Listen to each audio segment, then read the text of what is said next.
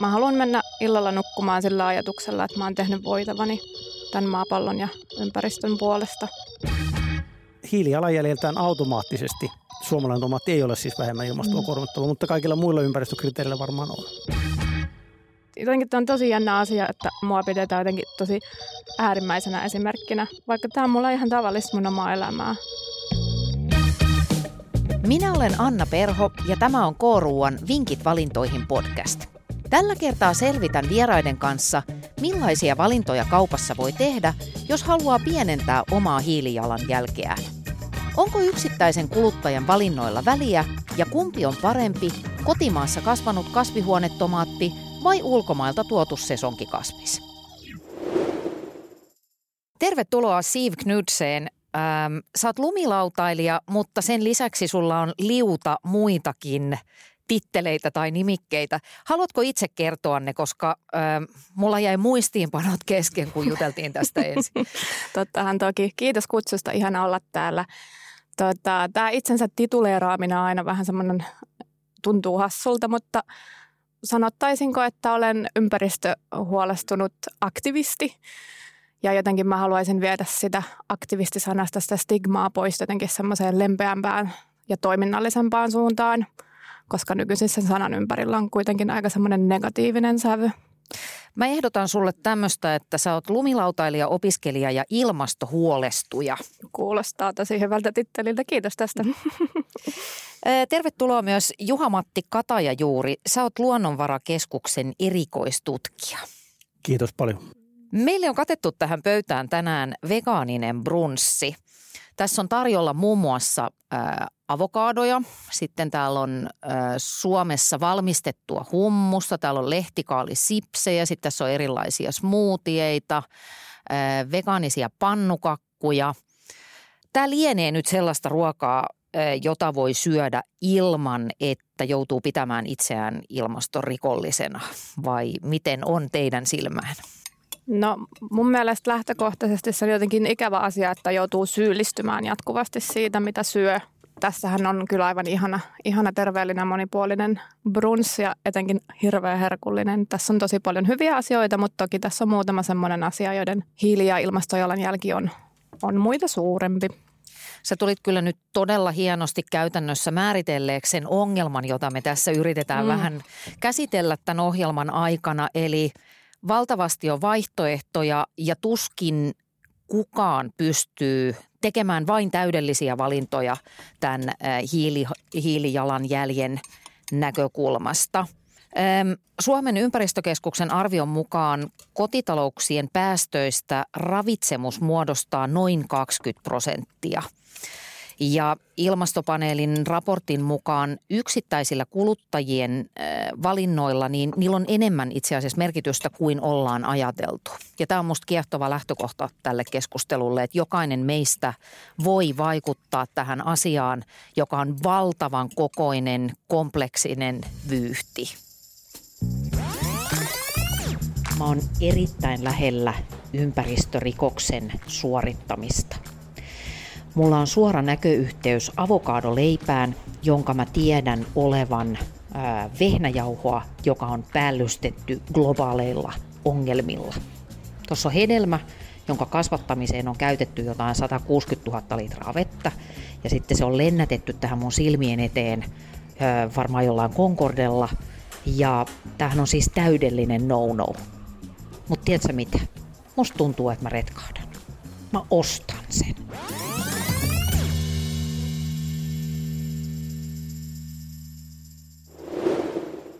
Lähdetään määrittelystä. Mitä on kansankielellä ilmaistuna hiilijalanjälki? Mi- mistä se kertoo? No lyhyesti. Hiilijalanjälki kuvaa tuotteen toimitusketjun takana olevia kokonaiskasvihuonekaasupäästöjä. Sitten lopulta yhteismitallistetaan hiilidioksidiekvivalenteiksi, jolloin me saadaan mukaan myös metaani- ja typpioksiduulipäästöjä. Se kuvaa sitten niin kuin hiilireppua, käytetään termiä ilmastovaikutus, hiilijalanjälki, sillä on monta nimeä, mutta se kuvaa sen tuotteen kokonaisvaikutusta ilmastoon mä teen nyt valtavaa väkivaltaa tälle sun vastaukselle. Mä yritän vielä yksinkertaistaa. Eli tämä tarkoittaa sitä, että äm, se mun repun koko on suorassa suhteessa ää, lisääntyvään hiilidioksidin määrään. tai mun valinnat on suorassa suhteessa ö, hiilidioksidin määrään. Kyllä, jo, jokainen meidän niin kuin päivittäinen valinta ihan joka elämän osa-alueella ja töissä niin vaikuttaa. Ja jokainen päässä tavallaan sitten tuolla ilmakehässä niin kuin yhtä lailla lisäämässä sitä tota, hiilidioksidipitoisuutta ja sitä kautta lisäämässä ilmastonmuutosta, niin kyllä. Joo, tämä on selkeä. Kuinka tuskallista sulle kaupassa käynti on, kun sä tiedät niin paljon tästä ilmiöstä? No tota, mä tietysti edustan tässä nyt kumminkin tutkimusta ja tiedettä ja tavallaan miten mä kuluttajana kaksi eri asiaa. Ja tota, se, se, mitä mulla on käytännössä varmaan tapahtunut, niin mä oon lähtenyt tiettyä kulutusmuutosta tekemään, mikä mikään ollutkaan järjestyvän suuri, niin kuin vaikka sivillä. Ja tota, esimerkiksi mä oon punaista lihaa vähentänyt sekä terveys- että ympäristö- ilmastosyistä, mutta edelleen vaikka meille perhe on sekasyöjä ja me syödään su- suht monipuolisesti, on pyritty lisäämään kasvikunnan tuotteiden osuutta. Mä en ehkä sillä tavalla kipuille tuskaille henkilökohtaisesti, mutta kohtaa valtavasti ihmisiä. Tuota kuluttajien tutkimuksia, mitkä on tavallaan, todella ahdistunut. Siellä on paljon nuoria, naispuoleisia näkee, että se on tosi niin kuin iso tuska ja se, se ei saisi kääntyä, niin kuin tuossa alkuun oli puhetta, että se ei saisi olla niin tuskaa, vaan meidän pitäisi pystyä niin kuin rohkaisevasti, kannustavasti puhumaan näistä ja kukin voi tehdä oman tasoisia ilmastovalintoja sitten. Joo, se oli kyllä hyvin sanottu, mitä Siv sanoit tuolla alussa, että on vähän surullista, että ruoan ääressä aika moni tänä päivänä ahdistuu ainakin ajoittain, koska tämän pitäisi olla ilon hetki, mm. kun me päästään ruoan ääreen. Miksi tavallisen kuluttajan kannattaa kiinnostua hiilijalanjäljestään? No mulle se on semmoinen aika kokonaisvaltainen asia, että en mä tavallaan mieti sillä tavalla mun hiilijalanjälkeä. Mä mietin enemmän niin kuin eettisen tai sellainen niin tolkun kannalta niitä asioita, että mä pysähdyn miettimään siellä kaupassa esimerkiksi, että he, että näillä kaikilla tuotteilla, mitkä on tullut tänne, niin ne, niillä on joko niin isompi tai pidempi se ketju tavallaan, että millaisia minkälaisen matkan ja kuinka monen käsiparin kautta se tuote on sinne tullut sinne kauppaan. Mä, ajattelen ehkä sillä tavalla, että tota, meillä on isot globaalit, niin kuin isot ongelmat käsillä kestävyyden ympäristön suhteen, ilmaston suhteen. Meillä poliittiset päättäjät eri maissa tekee asioita, meillä tuotantojärjestelmiä, tuotantoa pyritään kehittämään, mutta yksi toimija, joka pystyy halutessaan vaikuttaa siihen hiilijalanjälkeen, on sitten kuluttajat itse omilla valinnoilla. Ja kukin sitten tekee tosiaan sen oman, oman tasoisia mittaisia päätöksiä, mutta sillä tavallaan jos me ajatellaan, että kukaan ei muuta mitään, niin meillä on tosi isot ongelmat. Jos iso osa lähtee muuttamaan edes oikeaan suuntaan, niin sillä on iso merkitys meidän ympäristön kannalta. Juuri näin. Ja sitten kuitenkin kuluttajat pystyy paljon myös ohjailemaan sitä kaupan, kaupan myyntiä, mutta kyllä mä edelleen ajattelen, että tarvitaan isoja poliittisia muutoksia siellä mm. taustalla ja yrityksillä on tosi iso vastuu siinä, että mitä ne päättää sinne kaupan hyllylle ottaa myyntiin. Että kyllä mä myös niin työnnän sitä vastuuta sinne päin, enkä, enkä niin yksilölle. Joo, tämä onkin kiinnostavaa ja yksi näistä mun kysymyksistä nimenomaan oli, että, että kenen vastuulla tämän hiilijalanjäljen pienentäminen on, mutta... No se on meidän kaikkien niin, vastuulla. Että siihen varmaan tarvitaan regulaatio, eli valtio, siihen tarvitaan yrityksiä ja sitten siihen tarvitaan meitä. Mm-hmm. Kyllä. No sitten jos ja kun tästä aiheesta on kiinnostunut ja haluaa tehdä niitä pieniä hyviä valintoja, niin sitten törmää seuraavaan ongelmaan, eli siihen, että ainakin niin kuin mun maailmassa se, että mä ajattelisin jonkun tuotteen hiilijalanjäljen laskemista tai ostoskorin hiilijalanjäljen laskemista, niin se tuntuu todella uuvuttavalta ja monimutkaiselta, varsinkin jos kello on viisi tiistai iltapäivänä. Mulla on nälkä, mulla on kiire, mä haluan kotiin tekemään ruokaa, niin mitä siinä tilanteessa pitäisi tehdä tai miten sitä jalanjälkeä voi laskea ilman, että siitä tulee hirveä show? No se ei tietysti ihan helppoa tosiaan ole. Tuota, tuossa kun puhuttiin tästä meidän her- herkullisesta brunssista, niin tota, että, että se on näillä tuotteilla jo isoja eroja hiilijalanjäljessä, niin Mä sanoisin näin, että tota, vaikka meillä on tutkimusta paljon maailmalla ja mm-hmm. Suomessa, mm. tutkitaan elintarvikkeiden hiilijalanjälki, niin meillä on tosi paljon aukkokohtia. Meillä on vaikka avokado noussut semmoiseen niin negatiiviseen stigmaan, että se on niin kuin erityisen suuri veden, veden kuluttaja hiilijalanjäljeltä, mutta ei niin kuin suorat tieteelliset harvat artikkelit ihan suoraan tue. Mä tiedän, että siellä on valtava ero. Meillä on tosi pienen hiilijalanjäljen ja tosi suuren hiilijalanjäljen omaavia tutkimuksia julkaistu vaikka avokadosta. Ja se palautuu ilmeisesti siihen, että miltä alueeseen tulee, onko ollut maankäytön muutoksia, mutta avokado ei niin kuin kasvina ole mikään erityisen ongelmallinen. Mutta jos se tehdään siellä, missä on trooppisia metsiä, kaadetaan niitä, viihtyy niillä alueilla ja se lasketaan niin sille tuotteelle, niin sieltä se päästöreppu kasvaa. Ja kiinnostaa niin myös, että, tota, anteeksi mä puhun päälle, mutta nopea välikommentti, että, että mihin sitä vertaa. Että jos Kyllä. sitä taas sitten vertaa vaikka niin lihaan, niin mikä se Kyllä. loppulaskelma siellä sitten on? Joo, toi on se, se matka monta kertaa, että silloin jos siellä kaupassa ei ole kiire ja käsi hamuilee avokadoa, koska haluan tehdä vaikka avokadopastaa, niin sitten mä ajattelen, että mm, tässäpä sopiva kypsyys, mutta sitten yhtäkkiä mä olen nimenomaan siellä sademetsässä ja taas, taas on huono, huono omatunto. Mutta voisiko vetää jotain sellaisia linjauksia sen suhteen, että, että jos mä siellä kaupassa oon, niin onko esimerkiksi hyvä juttu valita pääsääntöisesti kotimaisia elintarvikkeita aina kun on mahdollisuus? Voiko tämmöisiä niin kuin jotain sääntöjä luoda itselleen tai miten te itse toimitte? No, jos mä aloitan tieteen Joo. puolelta, koska tota, tämä on siis vaikea kysymys. Siis ensinnäkin niin kuin sen tuotteen päästöreppu, ilmastoreppu ja muitakin ympäristövaikutusreppuja määrittää sen tuotteen – tuotanto ja siellä taustalla ovat biologiset prosessit.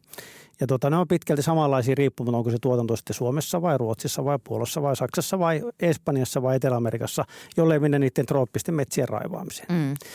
No tota, se, että se kuljetetaan kaukaa, niin se merkitys on hirveän pieni siihen tuotteen hiilireppuun. Se ei sinänsä muuta. Siitä näkökulmasta ei voi perustella, että kotimaan olisi automaattisesti parempi. Mutta jos kotimaasta tehdään hyvin – ja siellä saadaan tota, vaikka niin käytetty hyviä toimenpiteitä, millä se päästö voitaisiin saada pienemmäksi kuin muualla, niin kyllä. Mutta eihän meidän niin kuin kasvukausi ole Suomessa mikään optimaalinen monenkaan elintarvikkeen tuottamisen. Meillä on lyhyt kasvu, kasvukausi. Se voi johtaa siitä jossakin tapauksessa, jos meillä on suodattavia tietoja, niin voi olla, että joku keski-eurooppalainen kasvis voi näyttää vaikka paremmalta kuin se suomalainen. Eli ei voi, mutta sitten meillä on suomalaisen tuotantoon liittyy hirveästi muita vahvuuksia, sillä niin kuin salmonella vähäisyydessä, monessa monessa muussa tekijässä, mutta ne ei näy siinä hiilirepussa sitten kumminkaan. Ja sitten myös se, että se valtava yltäkylläisyys, mitä siellä kaupassa on, niin mun mielestä on myös tosi hyvä kysymys, että onko meidän tarpeellista saada ympäri vuoden sitä samaa tarjontaa. Että mä itse yritän suosia aina kausi, kausituotteita.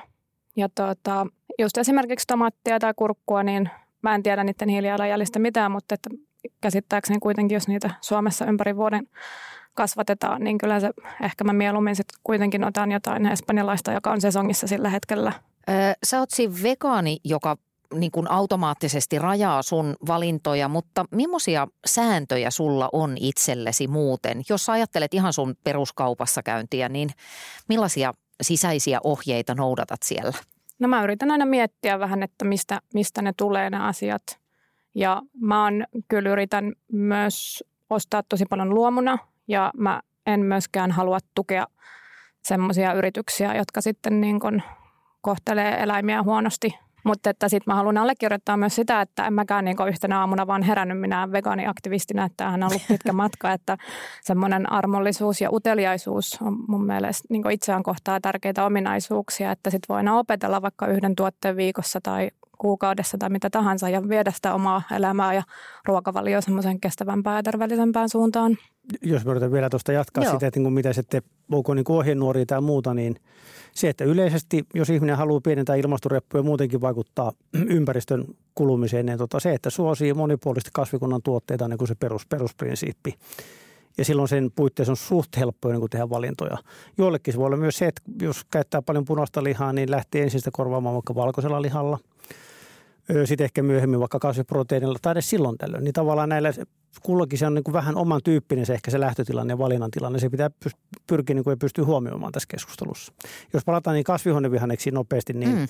me on tutkittu paljon niitä ja toki myös niin kuin maailmalla Euroopassa. Niin tota, yleiskuva on ehkä semmoinen, että meillähän tuodaan pääosin Espanjasta, sitten kotimaasta tietysti valtaosa tomaatista kurkusta, niin Suomalainen keskimääräinen, niin kuin läpi Suomen tuotettu keskimääräinen tomaattikurkku kuormittaa ilmastoa jonkun verran tyypillisesti enemmän kuin siellä Almerissa, joka kasvaa auringon valon alla pitkälti.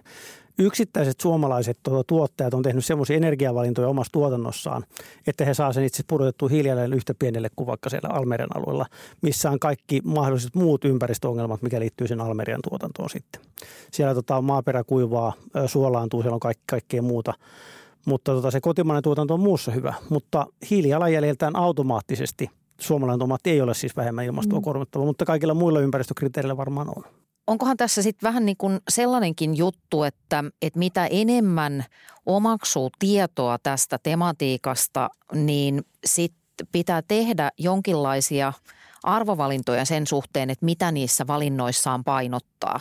Ehdottomasti ja sitten ainakin itsellä on aika usein semmoinen olo, että tukehtuu sen kaiken tiedon ja sen kaiken ympäristökadon ja ilmasto, ilmastonmuutoksen ja eläinten oikeuksien ja ka- kaiken sen niin kuin ongelman alle, niin on ollut ihan pakko opetella semmoista armollisuutta itseään kohtaan, että niin selviää tämän kaiken tiedon ja taakan kanssa. Mi- miten sä ton teet? Mitä se armollisuus sulle käytännössä merkitsee? No se on ollut ihan semmoista tietoista ponnistelua sen niin kuin itsensä kehittämisen eteen, että on niin kuin ollut pakko opetella selviämään näiden asioiden äärellä. Ja just se aktivismi, eli toiminta.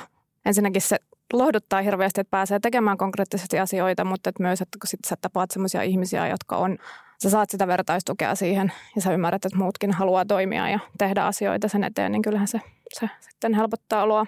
Mä siitä tuossa alussa jo vähän mainitsinkin, mutta kertokaa vielä tai erityisesti kysyisin sulta Juha-Matti, että kuinka merkittävässä roolissa just ruoka ja nämä ravitsemusvalinnat on suhteessa tähän hiilijalanjälkeen? Suomalaisen, niin kuin keskimääräisen suomalaisen tota, kuluttajan hiilireppu on se noin 10 tonnia. Se jatkuvasti tutkimusmenetelmien otteiden mukaan se pyörii jossakin 90-11 paikkeilla. Siinä tuli pientä vähenemää tuossa niin kuin muutamia vuosia sitten, nyt se on niin kuin palautunut sinne vähän huonommalle uralle. Käytännössä siitä tulee karkeasti kolmannes liikkumisesta, kolmannes asumisesta, kolmannes ruoasta. Mutta tämähän riippuu ja muuttuu täysin niin kuin kyseisen talous-, ihmis-, perhetyypin mukaan. Mm. Et jollakin voi olla yhtäkkiä se asuminen tärkeä, jollakin ruoka. Jos ihminen tekee paljon ulkomaan matkoja, lento yhtäkkiä sinne tuleekin ne, mikä puuttuu siitä – keskimääräisen suomalaisen repusta näkyy lähinnä yksityisautoilu enemmänkin. Et se on tosi perhe, perhekohtaista, mutta karkeasti keskimäärin jopa neljännes tulee ruoasta, ruokavalinnoista. Sitralla on muuten hyvä semmoinen tosi simppeli laskuri, jossa voi vähän kalibroida sitä omaa kulutustaan. Mä kävin testaamassa sitä ja sitten laitoin sinne, laitoinkohan mä yhden tai kaksi lentoa. Sitä ennen mä olin ihan, että no että minähän olen tässä nyt aika hyvä kansalainen, kun asun kerrostalossa ja ei ole autoa ja muuta. Mutta tota, sitten kun laitoin sinne sen lennon, niin piu, se pomppasi ihan toisiin, toisiin ulottuvuuksiin se käyrä siellä. Täällä kaupassa kun kiertelee, niin – kyllä meinaa vähän ahdistus iske, kun mä haluaisin täältä äh, käytännössä aika nopeasti pois. Mä haluan mennä kotiin laittamaan hyvää, herkullista ruokaa, mutta sitten samaan aikaan mä tunnen sellaista velvollisuuden tuntoa, että mun pitäisi pystyä koostamaan täällä joku ympäristöystävällis, ekologis, hiilineutraalius, myönteinen ostoskori. Niin miten mä teen sen, jollei mulla ole jotain ympäristöprofessorin koulutusta? Terveisin nimimerkki uupunut kuluttaja.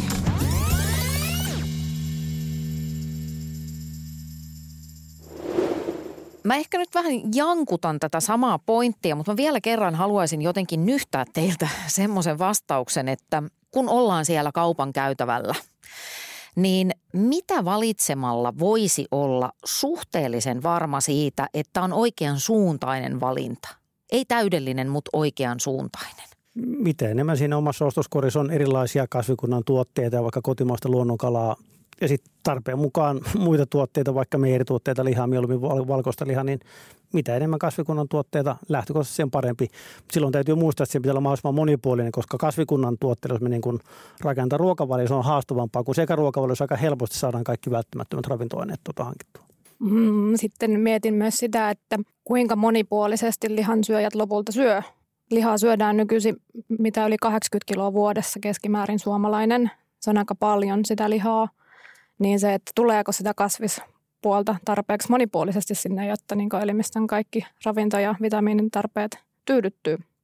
Mutta että just toi Suomessa on, kasvaa aivan valtava määrä tosi herkullisia juureksia ja vihanneksia. Että niitä ehdottomasti kun lisää sinne koriin, niin saa kyllä herkullisia ja ihania juttuja sinne ruoalle ja sitten niin omalle terveydelle myös. Millä tavalla sun, jos sä ajattelet sun ostoskoria eh, ennen kuin treenasit vegaaniksi, niin miltä ne näyttää? Millainen oli se ennen kori ja millainen on nykyinen kori?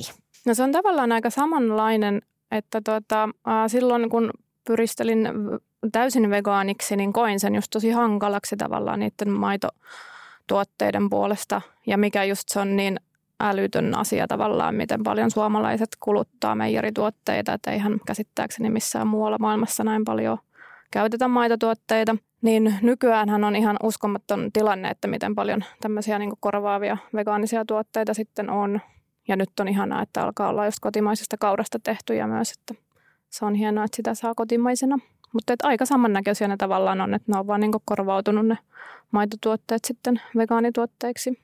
Jos, jos mä hyppään vähän Joo. maito- ja lihatuotteisiin, niin yleiskommentti vaan, että siis, no se lihankulutus, niin sehän on tota, niin kuin luulista lihaa se 80 kiloa. Todellinen lihankulutus Aha. laskettuna lihana on noin 40-50, 55 kiloa per henkilö. Joo. Mutta kun kaikissa maissa tilastoidaan lihan tuotanto sitä kautta kulutus tiettyjen kriteerien mukaan sinne, se on sitten teuraspaino, silloin siinä on myös ne luut, luut mukana. Mm. Että niin se kokonaisluku on oikeasti pienempi maitotuotteita käytetään Suomessa paljon. Maidon juontihan on itsessään vähentynyt tosi paljon, mutta mm. me on siirtynyt käyttämään juustoa, missä on tavallaan maitoa konsentroituna sitten, että niin kuin lopputulos on suurin piirtein sama. Ja ehkä se huono puoli siinä kehityksessä ennen kaikkea se, että toki siellä on sitten niin kuin tyydyttynyt rasvaa enemmän, kun maitotuotteessa on helppo valita sitten hyvin vähärasvaisia rasvattomia tuotteita. Joo, mä oon testaillut myöskin K-ruuan tämmöistä sovellusta, joka laskee ostoskorin sitä hiilijalanjälkeä. Mä ajattelen, että se on semmoinen pieni ikään kuin pelillistämisen momentti siinä, että sillä on hauska leikkiä, että jos mä otan tämän, niin tapahtuu tätä, jos otan tämän, niin tapahtuu tätä, joka menee vähän tuohon niin kuin konkretisoi sitä jokaisen valinnan merkitystä se on tota, tosi hyvä avaus minusta K-ryhmältä. Me oltiin itse kehittämässä sitä laskurin tie- tietopohjaa sinne taustalla. Sehän on tosi monimutkainen, koska me tiedetään, että sille samalle tuotteelle on hirveän erilaisia hiilijalanjälkiä. Ja sen takia se tavallaan tulostaa sille enemmän niin kuin tuoteryhmätasolla asioita kuin yksittäisten tuotteiden, koska meillä ei tällä hetkellä ole siis tieteellistä objektiivista tietoa – kaikkien erilaisten elintarvikkeiden juuri oikeasta hiilijalanjäljestä se vaihtelut on hurjan suurta ja sekin on kerrottu siellä keskon tausta-aineistossa. Mutta se antaa heti sen mittakaavan, että jos mä ostan paljon noita, paljon noita, niin se näkee, miten se ostoskone oikeasti heilahtelee kyllä. Joo, se on hirveän mielenkiintoista ja just sellaista no, konkreettista, jossa pääsee, pääsee johonkin kulmaan kiinni tässä isossa tematiikassa. Yksi sellainen juttu, juttu, jos palataan tähän kasvissyöntiteemaan, niin on se, että moni mieltää kasvisruuan edelleen jotenkin vähän niin kuin tylsäksi. Niin miten sun mielestä, Siv, tämmöiseen kasviskokkaamiseen tottumaton saisi kasvissyönnin vähän niin kuin jalalle? Mikä on nopeata, helppoa, hyvää? No mun semmoinen suosikki asia, mitä mä syön tosi usein on, mulla on isoäidiltä peritty semmoinen höyrystin asia, mikä laitetaan vaan kattilaan ja sitten siihen pilkkoa vaan kasviksia ja sitten ne höyrystyy ja sitten paistaa jonkun vegepihvin siihen, niin se, se on 10 minuuttia maks. Niin se on mun semmoinen arkipäivän pelastus. Mm-hmm. Että just kun tulee tiistai-iltana väsyneenä ja nälkäkiukkusena kotiin, niin se, se on ihan super. Mutta että äh, niin kuin sanoin, niin Suomessa on niin paljon niin hyviä juureksia, niin ni, niistä saa todella niin kuin laajasti tehtyä uunissa höyrystämällä, paistamalla, mitä tahansa. Ja ihan samalla tavalla kuin jos sitä liharuokaa haluaa koke, niin kokkailla tehdä uusia asioita, niin ihan samahan pätee kasvisruokaa, että paljon herkullisia asioita voi, voi tehdä, kun rupeamaan tekemään. Mm. Tekemällä varmaan oppii, mutta on oikeasti iso haaste, koska tota, me on ensimmäisiä meidän ilmastoluonnoskonsepteja kehitettiin ravintoloiden kanssa jo 10-15 vuotta sitten. Ja silloin tavallaan kokit, ammattikokit sanoivat, että on tosi vaikea kehittää hyvän makuisia. Ja sitä kipuutin. Ja musta tuntuu, että edelleen ammattikokit jossain määrin edelleen kipuilee. Kun mennään siis tämmöiseen kouluun, tehdään siis niin kuin julkisella sektorilla pitää tehdä isoja määriä, niin paljon sinne tulee palautetta, että se ruoka ei ole mukaan hyvää. Kuinka paljon siellä on ennakkoluuloja ja mielikuvia versus se todellinen maku, mutta se on jollakin tavalla – ilmeisesti lihasta on helpompi tehdä sitten perinteisiä ruokia. Ja sitten kun yritetään korvata se vanha ruoka tuomalla se kasvikunnan komponentti, kun tehtäisiin ihan uudenlaisia, vaikka tämä hörystys kuulostaa tosi hyvä, voisin saman tien tulla syömään erittäin mieluusti. Mutta sitten kun yritetään tehdä niin kuin väkisin se sama ruoka, missä on käytetty aikanaan lihaa, niin se ehkä taivukkaan välttämättä ihan samalla tavalla. Okei, mä oon tuosta ehkä aavistuksen eri mieltä tai ainakin esitän rinnakkaismielipiteen. Eli mä ajattelen usein, jos mä siis jossain lounasruokala-tyyppisessä paikassa, kun on tarjolla kasvislounas, kuitenkin nykyään siis lähes kaikkialla on se vaihtoehto, niin mua harmittaa vähän se, että, että miksi siitä kasvisruuasta tehdään semmoista niin kuin sotkotusta, kun voitaisiin tehdä vanhaa kunnon makaronilaatikkoa, mutta vaan korvata se liha jollain. Et mä näen itse, että se madaltaa sitä kokeilemisen kynnystä. Mutta sitten taas toisaalta mä kyllä ymmärrän tota sunkin pointtia, että miksei kehitellä kasviksista aivan omaanlaisiaan ateriakokonaisuuksia, joiden ei tarvitse edes yrittää muistuttaa perinteisiä liharuokia. Mm, ja sitten just toi, että toi oli tosi hyvä pointti, mitä sanoit tuosta, että korvata, niin varmaan aika harva huomaisi, että onko sun makaronilaatikossa soijarauhetta vai jauhelihaa. Ja vaikka se, että jätäkö jonkun kinkun pois hernekeitöstä, niin onko sillä hirveän iso asia tai että onko sillä iso ero. Mutta noin kouluruoka-asiat myös sille, että siellähän tosi paljon semmoisia niin vaikka pinaattiletut, aivan klassikko ollut mm-hmm. 30-40 vuotta ihan, ja siellä on tosi paljon mm-hmm. hyviä juttuja jo valmiiksi. Mutta sitten siellä samaan aikaan itse muistan joku Janssonin kiusaus tai joku, siis siellä, siellä on tosi paljon myös liharuokia, mistä ei pidetä. Mm. Että ehkä tässä on vähän semmoista niinku stigmaa myös asetettu. Tuo on klassinen, tosi hyvä esimerkki, koska se on ollut nimenomaan tämmöinen pidetty ruoka. Mm. Ja siinä tavallaan oli just kehitetty ihan oma tuote, mikä oli tavallaan se, eikä siinä Totta. korvattu mitään. Se, niin kuin tavallaan, se ei tullut mielikuva, että nyt täällä ikään kuin tuputetaan jotakin mm. kasvikunnan juttu. Että se varmaan osittain on toiminut myös sen takia. Millainen rooli, Juha-Matti, ruokahävikillä on suhteessa tähän hiilijalanjälkeen? No tota, ruoan ilmastovaikutus tulee pitkälti ruoan tuottamisesta. Ja mehän syödään valtaosa siitä ruoasta, mitä on tarkoitettu syötäväksi. No se tarkoittaa, että hävikkiä tulee jonkun verran. Se vähän riippuu mihin suhteuttaa, mutta kotitalouksissa jossakin 4, 5, 6 prosentin paikalla keskimäärin sitä hankitusta ruoasta, niin jos nyt miettii, että se olisi niin suhteessa kaikki ruoka-aineisiin tasasta, mitä se ei ole, niin tota se kuvastaa sen osuuden, mikä se on sitä ruoan hiilijalanjäljestä. Eli karkeasti voidaan puhua, että noin 5 prosenttia voisi olla niin kuin hävikin osuus siitä ruoan kaiken hankitun hiilijalanjäljestä. Eli se hävikin osuus on ehkä niin kuin maltillinen tässä ilmastokeskustelussa, mutta samaan aikaan ruokahävikki on kaikkein niin kuin tarpeettominta turhinta ympäristön kuormittumista. Eli me tuotetaan, käytetään tuolla luonnonvaroja, panoksia, tulee päästöjä, ihmistä näkee paljon vaivaa ja sitten se ruoka jää syömättä. Se on niin kuin tavallaan sen tietynlainen tyhmyyden huippu, mutta se meidän ilmasto asia, se ei ole se iso tekijä, millä me vivutetaan sitä sitten niin kuin paremmaksi. Mä oon tässä kahvilan vitriinin edessä ja täällä on kaikkea ihanaa. Tuolla on tuoreita mansikoita, vaikka on helmikuu. on avokadoleipää ja on katkarapuleipää ja jotain niistä aion ostaa. Ja varmasti maistuvat hyvältä, mutta sitten sitä iloa aina vähän pilaa se, että se joutuu jatkuvasti pelkäämään, että onko tässä nyt sit samalla harjoittamassa jotain ilmastorikollisuutta. Eli mua vähän niin kuin raivostuttaa välillä se ristiriita, että vaikka ruoan pitäisi olla ilon ja nautinnon ja semmoisen riemun lähde, eikä syömättäkään voi olla, niin sitten kaikkia näitä hetkiä vähän varjostaa se, että ei oikein tiedä, että onko tämä oikein vai ei.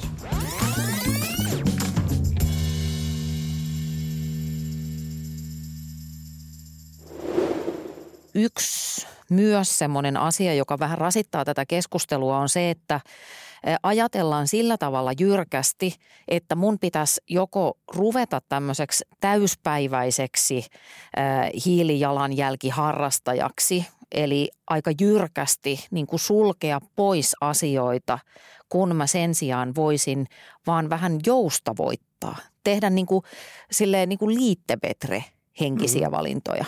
No tälleen mä ajattelen, että tota, kun, kun me ollaan kaikki lähdetään hirveän eri tilanteesta, niin se on sen normaalin sekasyöjän niin tota, ajatus siitä, että hän yhtäkkiä muuttuu kasvisyöksi hetkessä ilman jotakin tosi suurta tämmöistä sosiaalista vaikutusta ja muuta, niin se on ehkä aika, aika pieni. Mutta se riittää, että siellä lähdetään miettimään, että jos mä silloin tällöin korvaan punaisella ihan valkoisella, jos mä korvaan sen vähän useimmin seuraavaksi, jos sinne rupeaa tuomaan sitten jossain vaiheessa kasviproteiinin, niin, niin tavallaan se suunta on täysin oikea ja sillä saadaan pitkässä aikavälissä niin iso muutos. Et ehkä pidä ajatellakaan, että tämä pitäisi niin muuttua hetkessä, että kaikki vaan lähtee muuttaa ruoankulutustaan, kun, kun meillä on niin kuin painetta ympäristön takia. Se pahimmillaan voi kääntyä itseään vastaan, että niin kuin maltillisin, sopivin askeleen kullekin yksilölle, niin uskon, että helpompi viedä asiaa myös läpi. Uskotko, että tässä lähivuosina tapahtuu joku mm, iso läpimurto ruoan ja tämän hiilijalanjäljen välisessä suhteessa? Kyllä mulla on ehkä vähän varovaiset tutkinnat niin, että se ei välttämättä ihan liian suuri muutos heti niin kuin ole oikeasti tapahtumaan. Meillä pari vuotta sitten uutisoitiin, nyt lihankulutuksen nousu loppu, nyt alkoi lasku ja nyt näyttää, että ei se vielä ehkä olekaan ihan laskua. Ruotsissa on sama, että siellä rupesi lihankulutus putoamaan jotakin vuosia sitten ja nyt se on tavallaan taantunut se lasku, että on hirveän vaikea ennustaa, se lihan kumminkin se keskeinen komponentti tässä, niin hirveän vaikea ennustaa kuinka iso. Kyllä mä uskon, että me mennään oikeaan suuntaan, mutta ehkä ne askeleet ei ole niin suuria kuin ehkä moni, moni toivoisi niin ympäristön kannalta. Mikä tähän muutokseen kaikkein voimakkaimmin vaikuttaa, että mennään sinne kevyemmän hiilijalanjäljen suuntaan? Mun mielestä tavallaan parhaimmillaan meillä olisi hyvän makuisia, herkullisia ruokia. Näitä mistä on puhuttu kasvisruokia, ihmistä on hyviä kokemuksia. Ne on hyvin näyttävästi esillä kaupoissa. Tämä kaiken pitäisi niin kuin tavallaan viedä siihen suuntaan. Sitten meillä on myös hallitusohjelmaan kirjattu niin kuin ihan kestävän kulutuksen edistäminen ja niin kuin vähähiilisemmän kulutuksen edistäminen. Siellä on puhuttu taloudellisista ohjauskeinoista. Me tiedetään, kuinka vaikeaa lähteä asettaa vaikka taloudellisia ohjauskeinoja, eli tarkoittaa korkein hiilijalanjäljen tuotteille korkeampaa verotusta tai sitten pienentää ALV-kantaa niissä, missä on pienempi kuorma. Se on tosi monimutkainen asia. Ja tota, jos me halutaan myös taloudellisella ohjauskeinoilla saada vaikutusta, niin pitää olla tosi isoja, aika merkittäviä ne hintamuutokset, että se oikeasti vaikuttaa ihmisten käyttäytymiseen. Niin tällä taustalla ehkä melkein se, että se, meillä olisi hyviä kokemuksia tarjontaa niistä tuotteista, millä rakennetaan mahdollisimman monipuolista kasvikunnan tuotteiden ruokavalio, niin uskon, että se olisi melkein ehkä tärkeimmästä päästä. Toinen sitten, että tämä asia edelleen pyörii esillä julkisuudessa mediassa, että tämä on tärkeä, että näitä asioita pitäisi miettiä muista. Te olette hyvin ilmastotietoisia teidän ruokavalinnoissa jo nyt, mutta millä tavalla te haluaisitte entisestään pienentää omaa hiilijalanjälkeänne? Mä itse asiassa, no mä opiskelen ympäristökasvattajaksi ja meillä oli koulussa semmoinen tota, ilmastopalapeli, mikä nimenomaan, se oli semmoinen tavallaan perheille tehty peli, missä päästiin niin yhdessä miettimään sitä omaa hiilijalanjälkeä. Niin se oli tavallaan tehty aika niin jaettu pieniin osiin, että nähtiin, nähtiin konkreettisesti lukuja siitä, että mitä vaikka pyörällä, jos menet pyörällä töihin ympäri vuoden tai vaan kesällä, että miten paljon semmoinen säästää. Mun oma hiilijalanjälki on 2000, eli se on aika matala. Mikä, voitko kertoa siitä skaalasta, että No hän sanoi tässä aikaisemmin, että se keskiverto on suomalaisella 10 000 niin sehän on mulla aika matala. Ja tavallaan mä en ole pyrkinyt siihen niin tietoisesti, vaan se on vaan niin tullut tavallaan osana mun omaa eettistä katselmuskantaa. Niin aika vaikea sitten oli tavallaan enää lähteä pienentää ja sitten kuitenkin sen tulevaisuuden, nyt sä ehkä muistat paremmin, mutta onkohan se, että 2050 mennessä se pitäisi olla jo puolitoista tuhatta ihmisellä se hiilijalanjälki Suomessa. Muistaaksä näitä? Tota, joo, globaalisti puhutaan siitä, että se niin tavoittaisi, jos on karkeasti se noin 10 tonnia, niin pitäisi sinne tonnin kahden tonnin paikkeille saada, niin se on aika merkittävä muutos. Ja se, mitä mä oon tänään sivikuunnellut, niin tekee ihan niin kuin mun mielestä ääriympäristövalintoja. Ja meidän pitäisi tavallaan siitäkin mennä vähintään sille tasolle jopa sen alle, niin se tuntuu tosi hurjalta osittain ne parannukset, muutokset tulee myös sen tuotantoketjun kehittymisen kautta. Eli kun jatkuvasti myös, myös esimerkiksi lihaa tuotetaan vähän päästöisemmin, se entisestään pienentää, mutta kyllä se tarkoittaa, että meillä on tosi kova paine pystyy muuttaa tolle tasolle. Jotenkin on tosi jännä asia, että pidetään mua pidetään jotenkin tosi äärimmäisenä esimerkkinä. Vaikka tämä on mulla ihan tavallista mun omaa elämää. Tämä on ihan, niin kuin, ihan samalla tavalla mä koen, että mä elän tavallista elämää kuin te, tekin elätte että ei se ole mikään ääriasia. Tulkitsenko niin, että sä oot tavallaan pelannut nyt sen oman pelis loppuun, että siitä kahdesta tonnista sunkin on vaikea tulla alaspäin enää millään käytännön valinnalla? No siis mullahan on biokaasuauto. Että kyllähän mä voisin niinku vielä pienentää sen siitä. Kyllä se onnistuisi. Mutta sitten myös se, että mä halua, koska mä haluan harrastaa ja mun pitää, että mä voin harrastaa, niin mä ajan biokaasuautoa. Että kyllä mä oon mukavuuden halunen ja itsekäs. Don't we all. Tuota, Sitä on vaikea uskoa. niin, joo. Um, mikä sulla, Juha-Matti, olisi semmoinen, mistä voisit vielä luopua ilman, että elämästä tulee totaalisen ankeaa? No ensinnäkin meidän nykyinen, siis perhe on aika tämmöinen, vaikka aika niin kuin keskiverroksi voisi luokitella. Me ollaan siis sekasyöjiä, me asutaan vähän tuolla Kantahemmessä vähän niin kuin sivummassa kaupungin kupeessa. Meillä on kaksi autoa, molemmat liikkuu työn takia paljon, isohko koti. Niin me veikkaan, että meidän niin kuin on muutama lapsi eri ikäisiä, niin varmaan hiilijalanjälki on hyvinkin siellä keskiverron tasolla. Se, mitä on itse yrittänyt pidemmän muuttaa, on se, että se punaisen lihan kulutuksen määrä on pienentynyt paljon ja varmaan juuston kulutus sitten toisena – edelleen sitten kun tuossa lasten kanssa tehdään ruokaa ja pitäisi saada niin kuin herkullista hyvänmakuista ruokaa, mitä itse osaa tehdä, niin yllättävän paljon ruoissa on tota, jauhelihakomponentti on yksi tosi tosi klassinen vaikea. Itse tota, sitten niin kuin aina salaa laitan sinne välillä tota, valkoista lihaa ja oma kokemus aika harvoin sitä huomataan, ehkä vaimo huomaa. Mutta ne on tämän tyyppisiä, mitä voi tehdä, mitkä on niin tosi helppoja. Mutta varmaan tuosta pitäisi lähteä muuttamaan, niin varmaan se punainen liha pitäisi niin vähentää vielä enemmän, jollei kokonaan. Ja sitten lähtee myös miettimään se valkoisen lihan korvaamista.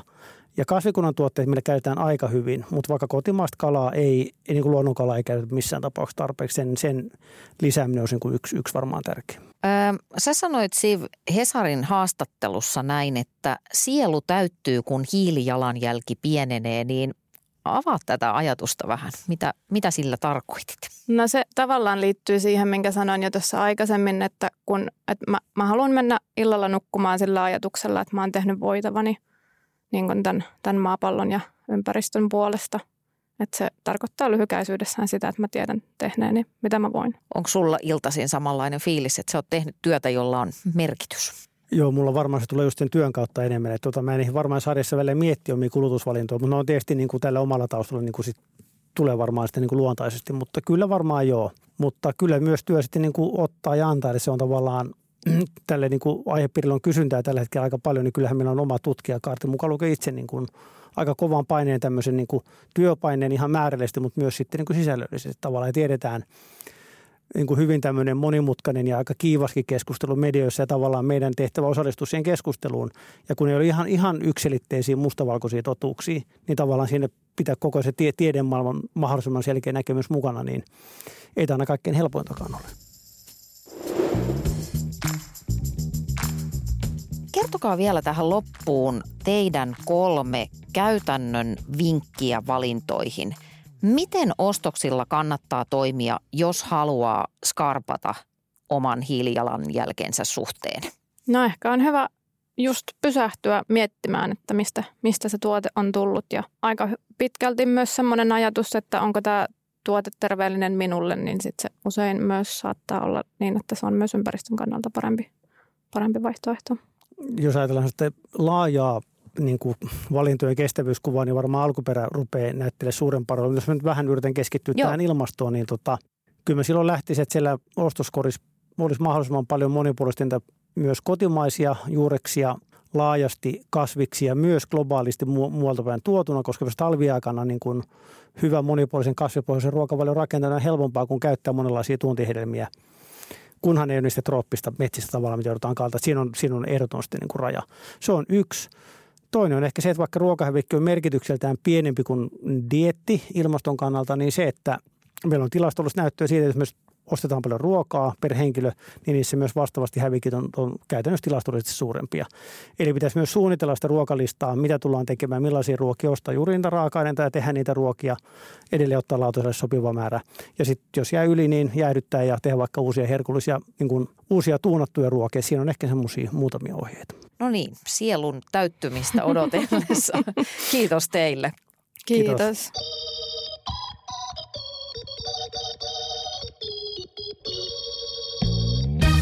Mulle jäi mieleen tästä keskustelusta nämä kolme pointtia. Ensinnäkin kannattaa lisätä kasvisruuan syömistä.